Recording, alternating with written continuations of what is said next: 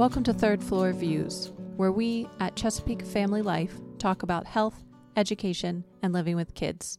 I'm your host, Janet Jefferson. This podcast episode is sponsored by Annapolis Pediatrics. Today we are talking about kids and stress. Stress is everywhere in our adult lives, but it is everywhere in our kids' lives too. As parents, how do we know what is normal and healthy versus when we should be concerned about our kids' stress? What are some tools we can use to help our kids become more resilient? And when should we seek professional help to help manage the stress in our kids' lives? Our guest today is Erin Murley, certified pediatric nurse practitioner and pediatric mental health specialist from Annapolis Pediatrics. Erin has been in pediatrics for over 16 years. I'm excited to have you here. I'm excited to talk about kids and stress because it's something I think that we don't always think about in kids, that we think about a lot with adults. I'm stressed, my day is stressful, my work is stressful, but I don't always think about the stress in my child's life. But it's something that all kids experience. So I guess my first question is are we really talking about babies to teenagers or what what are we talking about in terms of stress and ages and stages? Absolutely. So, um, so as kids um, grow and develop, they're building different skills to get through different developmental stages. So, you think back to, to infancy, and they're learning how to um, know when a parent is going to be attentive to their needs. So they cry and they fuss, um, and we as parents, our job is to pick them up and and handle their needs. That is stressful for them, and quite honestly, stressful for the parents too, as they're uh, going through that developmental stage. And then our toddlers are, are are learning how to start being a little bit independent. And with that comes a, a typical um, development of some fear. So, fear that they're going to be without their parent or fear that they might get lost. Um, our preschoolers, they're developing this big, beautiful brain that's uh, full of imagination. Um, and with that comes fear of monsters, fear of the dark. Um, and there are some ways that we can utilize that, that developing skill of, um, of independence and imagination to help them through that fear. And the key word here is through the fear, not around it or avoiding it, but through that fear. Our, our school age kids um, start um, becoming more comfortable with increasing academics, um, so increasing demands of academics. And with that comes a certain level of fear of failure. So you can sometimes see in kids developing this uh, fear of trying something hard because they become fearful that they may, quote unquote, fail at that particular um, task. And our middle schoolers, those really important friendships that they're starting to develop.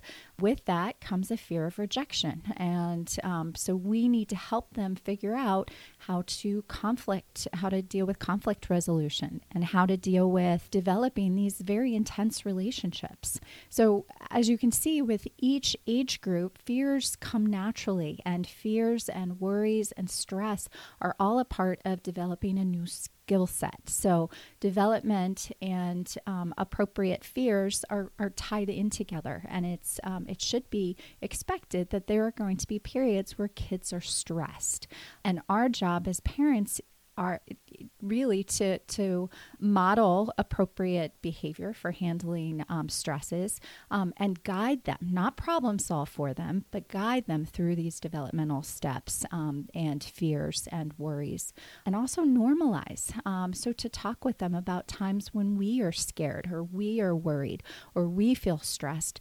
What do we do in those situations? Because we don't want them to avoid, we want them to move through. So, stress is totally normal and a, a great part of development.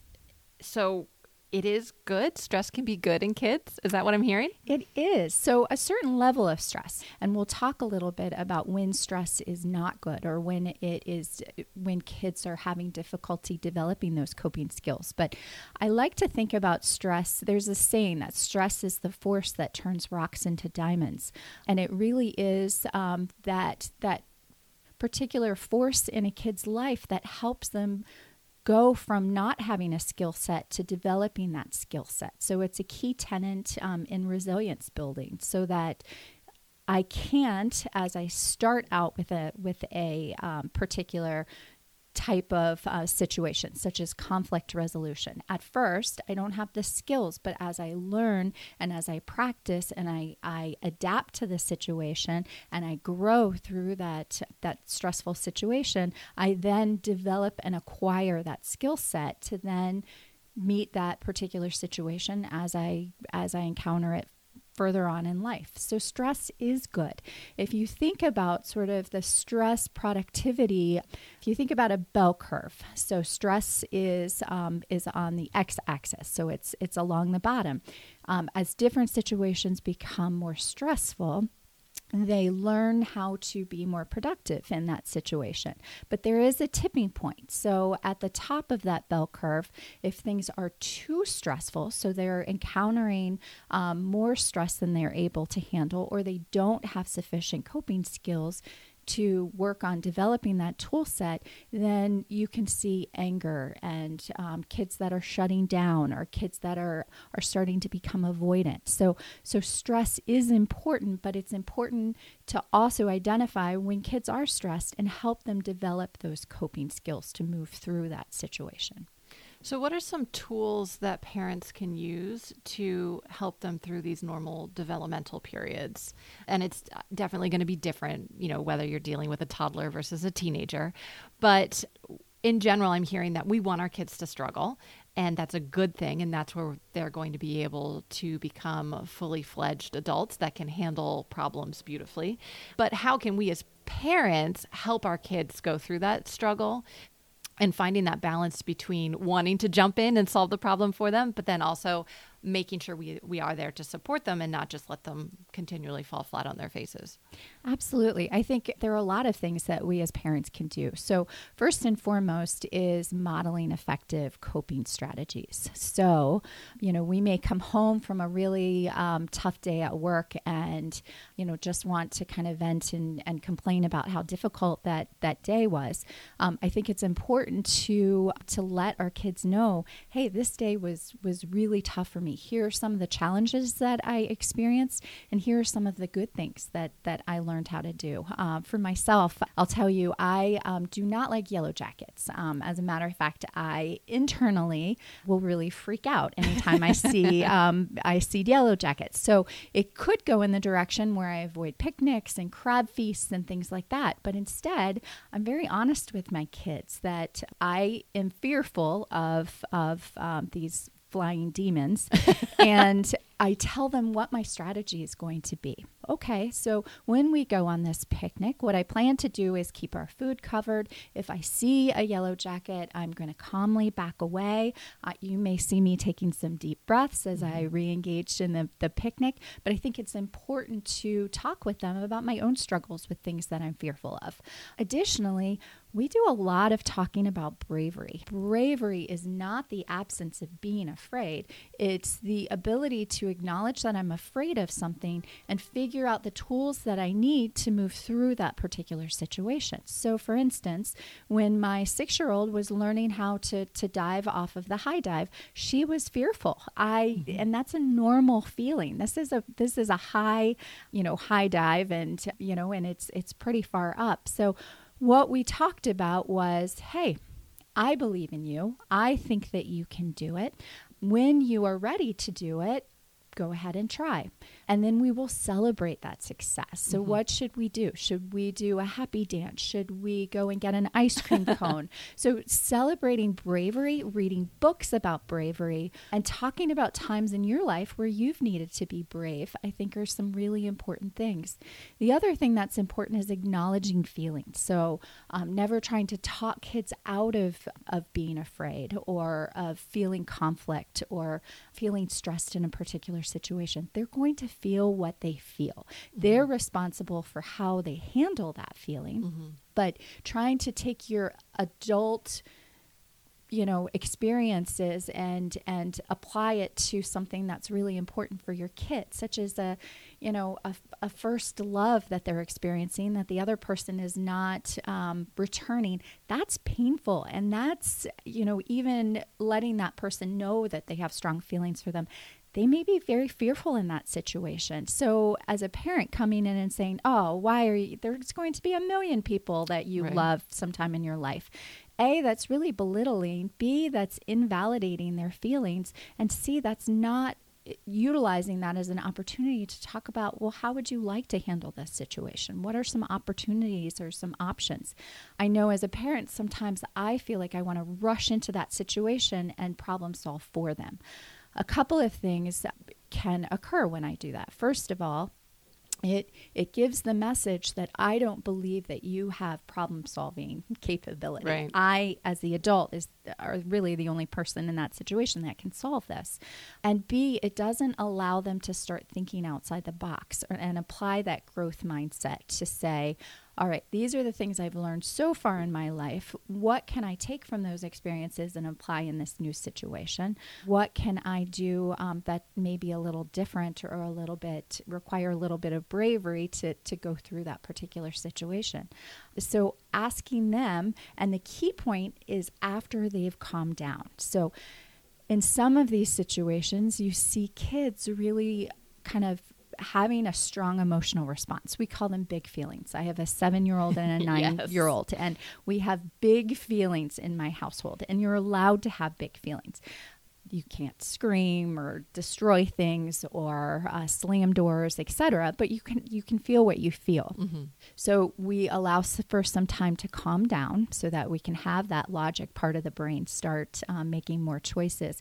And then the idea is, uh, you know, with younger kids, I ask them to put their thinking cap on. So we we make a we make an actual imaginary thinking cap and we put it on our head and we talk about some different ways of thinking through the situation. And then sometimes we may play act. So, in conflict resolution, for instance, I may be the aggressor and the other kid is themselves, and they figure out how they'd like to handle me being the aggressor, mm-hmm. and then mm-hmm. we flip it. So then I play role in their in their role and they can be the other person that they're trying to work through a situation with so, so perspective taking as well absolutely so, what I'm hearing is the importance to acknowledge and honor feelings and then take advantage of these moments as teachable moments, uh, but make sure to do that when these kids are calm and those big feelings have calmed down a little bit. As a mother to a two and a half year old, we have many big feelings in our house on a daily, if not hourly basis. So, I am very familiar with some big feelings. yep. Absolutely. Just wait until she's nine. Uh, let's take a quick break to hear about our sponsors. Thank you to our sponsor, Annapolis Pediatrics. I'm Donna Jefferson, the creator and CEO of Chesapeake Family Life, and I'm happy to tell you that I'm a former patient of Dr. Briscoe, the founder of Annapolis Pediatrics, and both of my kids were seen throughout their childhood by the excellent staff at Annapolis Pediatrics, which started in 1948. They see infants, children, adolescents, and young adults in five locations Annapolis, Crofton, Edgewater, Severna Park, and Kent Island. And I can tell you from experience that they care as much about the well being of your entire family, including frazzled moms and dads, as they do about your children. They're there when you need them 24 7. You can find them online at AnnapolisPediatrics.com. Welcome back. We are here with Erin, who is a pediatric nurse practitioner, talking about kids and stress. So, we've just been talking about normal stress that's part of developmental stages, and kids are going to go through these different steps as they develop. When do parents need to worry that their kids' behavior is abnormal, and what should parents be looking for? Yeah. So that's a really good question. You know, when we think about pathologic um, concerns or, or um, situations in which we may have a, a problem that needs more acute treatment, um, we're really looking at functional impairment. And, you know, that comes down to difficulty sleeping at night for long periods of time, not just, you know, a couple days here and there. Changes in um, behavior. So, withdrawn behaviors or overly avoidant behaviors if we uh, find that there's significant changes in, in appetite, um, changes in energy level, no longer enjoying activities that they um, that they typically enjoy. and you know it the the functional impairment really is the big piece that we're looking for if we're concerned so big changes in in friend groups as well may be may be concerning and and worth certainly a conversation with your child what would the next step be? Is this something that parents should go to their pediatrician about? Is this something that you should seek a specialist for? Is this just like, okay, we need to buckle down as parents and do some research, do some reading? What do you recommend as sort of a next step if you have started to identify these changes in behavior with your child? So, definitely um, consulting your pediatrician who has um, kind of been with you already through thick and thin. And um, I think bibliotherapy is always um, a good thing to do as well. And what I mean by that is is looking into some resources, some books that you can read or even read with your children, you know, while you're waiting for this appointment with your pediatric provider, educating yourself about what may be going on and what your options are. I think your pediatric provider would be a great person to um, help you identify if it's if it's a typically developing fear or worry, or if it really is something that that needs um, additional resources always reach out to your kids' teachers um, and the guidance counselors at school as well. They are fantastic um, resources and they know typical development of kids too. So they're going to be able to help you identify how are they functioning at school. Is that are there some concerns? Have they noticed some behavioral changes as well? Coaches, clergy individuals so, whoever's in your kids' sort of trusted group of adults, um, reach out to them and get some more information. Talk with your kids too. Ask them if they think that there's a problem, and um, ask them if there's anything that's going on in in in their lives. Remember that that sometimes if kids are in distress, there may be an initial knee jerk reaction to um, kind of sidearm you and and tell you nope everything's fine find some other ways of, of asking you know and um, if you really are concerned about something make sure that that you are getting the help that they need and not waiting until um, things have really become problematic. Mm-hmm. what age do these bigger issues often manifest? So if we are talking about anxiety depression or maybe even other issues like obsessive compulsive disorder when are you seeing that happen most often? Or is it really dependent on the child so it is dependent on the child, um, but I will say that we do see um, a lot of so our rates of anxiety typically and other psychopathology do significantly increase around puberty. Um, so, you know, there's a twofold increase in mood disorders between the ages of 13 and 18. Boys and girls have equal rates of anxiety prior to puberty, and after puberty, girls are two times more likely to have an anxiety disorder. Wow. Recent research um, really suggests that th- one in three adolescents will meet criteria for an anxiety disorder by the age of 18. That's a now, huge percentage. Right and and I guess the take home message is that that there are things that we can do to kind of buffer these and and strengthen their resilience. All right, let's let's talk about that. That's a, since that is such a huge number, the likelihood that your child or at some point your child might experience some of these problems um, what can we do as parents to to prevent it or and then my next question would be okay once we've identified it then what yeah, I think that first of all, having conversations with our kids. We talked about um, we talked about bravery and talking up bravery. We talked about you know allowing kids to um, to have their big feels um, and not trying to talk them out of it. Um, modeling appropriate stress um, reduction. There are some tools that kids can use to to figure out ways of kind of calming down when they are feeling significantly upset. So, breathing techniques are fantastic, and there's ways to adapt those breathing techniques to different age groups. I like for little kids to pretend like they have a big cup of hot chocolate in their hands.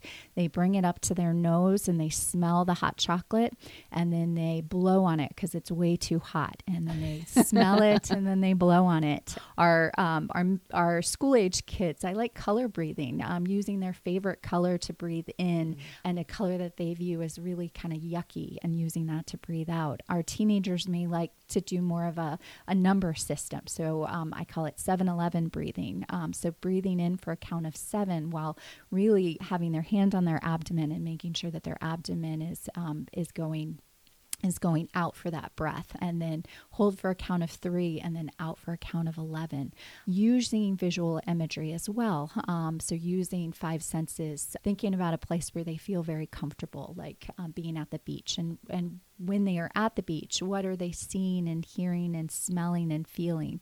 That can kind of help them um, reestablish kind of a feeling of, of calm.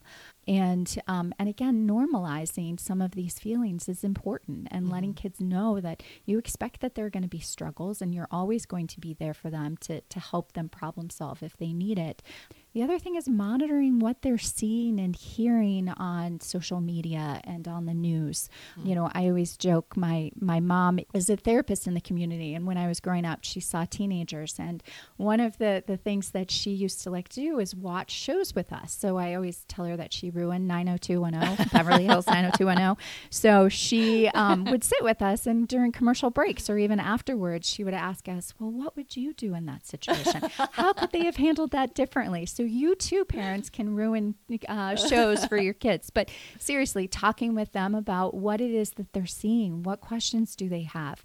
They are exposed to a lot more than than we were as kids, um, mm-hmm. as we have a lot more 24 hour, you know, uh, news cycles and exposure to social media. So there are, are more pieces of world events that they're being exposed to, and we need to know what our kids are are watching and have conversations with them. And it doesn't stop with one conversation. And, you know, if you strike out with one particular way of presenting information, try a different way. Mm-hmm. Uh, with my nine year old, we had um, you know some big feels yesterday morning. And um, and I tried my first you know approach was while she was incredibly ticked off to try to figure out what was going on which that strike one. Second approach um, when she was in the car with me and a couple of friends kind of directing my um, observation to the whole group you know, guys, even when we have rough mornings, we can have the rest of the day. Well, that was strike two. So my third strike, or my, hopefully it won't be a strike, but my third approach tonight is going to be, hey, let's kind of reevaluate what we can do differently so we don't have rough mornings or we can minimize our rough mornings. So even if you feel like, oh, well, that was a total bust, finding a different way of, mm-hmm. of talking with your kids. Mm-hmm. Um, do you have any recommended resources? So, right there, you just listed three different approaches. And as a new parent, I'm like, oh man, I got to write this down so I can reference it later. Do you have anything that you're really excited about um, that you could be like, oh, yes, I, I recommend these to help provide tools for parents to help de stress their kids? Absolutely. I have a wonderful website that I that I talk about a lot. Um, it's called anxietycanada.com and they have apps that you can use that um, that apply um, different ways of, of dealing with different situations. So older teens can download the app and um, apply different situations. It's sort of like a um, you know a mobile um, cognitive behavioral therapy tool. It's really great, and there's a lot of resources there for parents for little kids, I love the books by Dawn Huebner. Um, one of the books is What to Do When You Worry Too Much, and it's kind of an illustrated coloring book um, that you can do with your kids. So that's really, I would say, the intended audience is um, kids between the ages of um, five to eight. Um, sometimes um, slightly older kids will enjoy it as well. For adolescent girls, I love anything by um, by Lisa Damour. She has a book called Unwind that um, I think came out about I don't know, maybe six years ago. Um, and her new book, um, Under Pressure, is fantastic as well. Um, but I really encourage parents to um, pick up books, um, look at websites, you know, encourage educating yourself about about different ways of handling stress, um, both for yourself so that maybe you have a different way of of handling stress, but also uh, for your kids. Definitely. Why are we talking about this today? As a teacher, I feel like I have seen this a lot more throughout the recent years compared to when I started teaching. Um, and I see it both in little kids, elementary school kids, even preschool kids, and I see it in high school kids. So why do you think why do you think that is? And is that something that you're seeing in your practice as well? Absolutely. Um, so we are definitely seeing a lot more um, stress really on the pediatric um, primary care side of things, um, kind of manifesting in somatic symptoms. So that's headaches, chronic abdominal pain without a specific source, and school avoidance and things like that.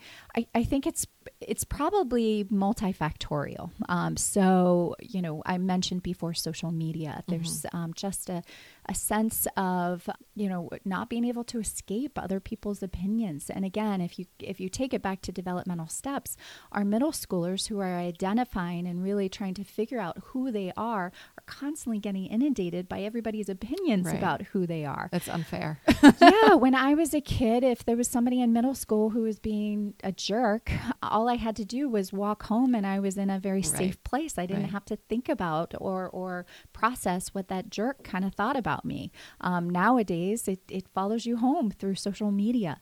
So I, I, think, you know, there are ways that we can use social media in a positive way, but it, it we have to remember the developmental step and the vulnerabilities that are occurring um, because of those developmental steps. I think as well, we as parents are really inundated with with current events from around the world. So we're constantly getting information about what's happening all over the place. That's raising our um, stress levels as adults. And I think that um, from a, a nurture standpoint, we are perhaps projecting some of that stress on our kids. Absolutely. There's also increase in in um, academic standards and academic um, expectations for kids. Um, there's some good research to support that things that are we're expecting our elementary school students to do, we're we're you know developmentally appropriate for older kids.